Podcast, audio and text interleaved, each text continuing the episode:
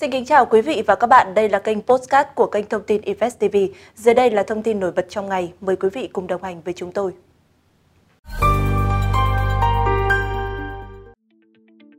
Văn phòng Chính phủ vừa có công văn số 4662 về việc điều chỉnh báo cáo nghiên cứu khả thi dự án đầu tư xây dựng đường kết nối, đường Pháp Vân Cầu Giẽ với đường Vành Đai 3 thành phố Hà Nội.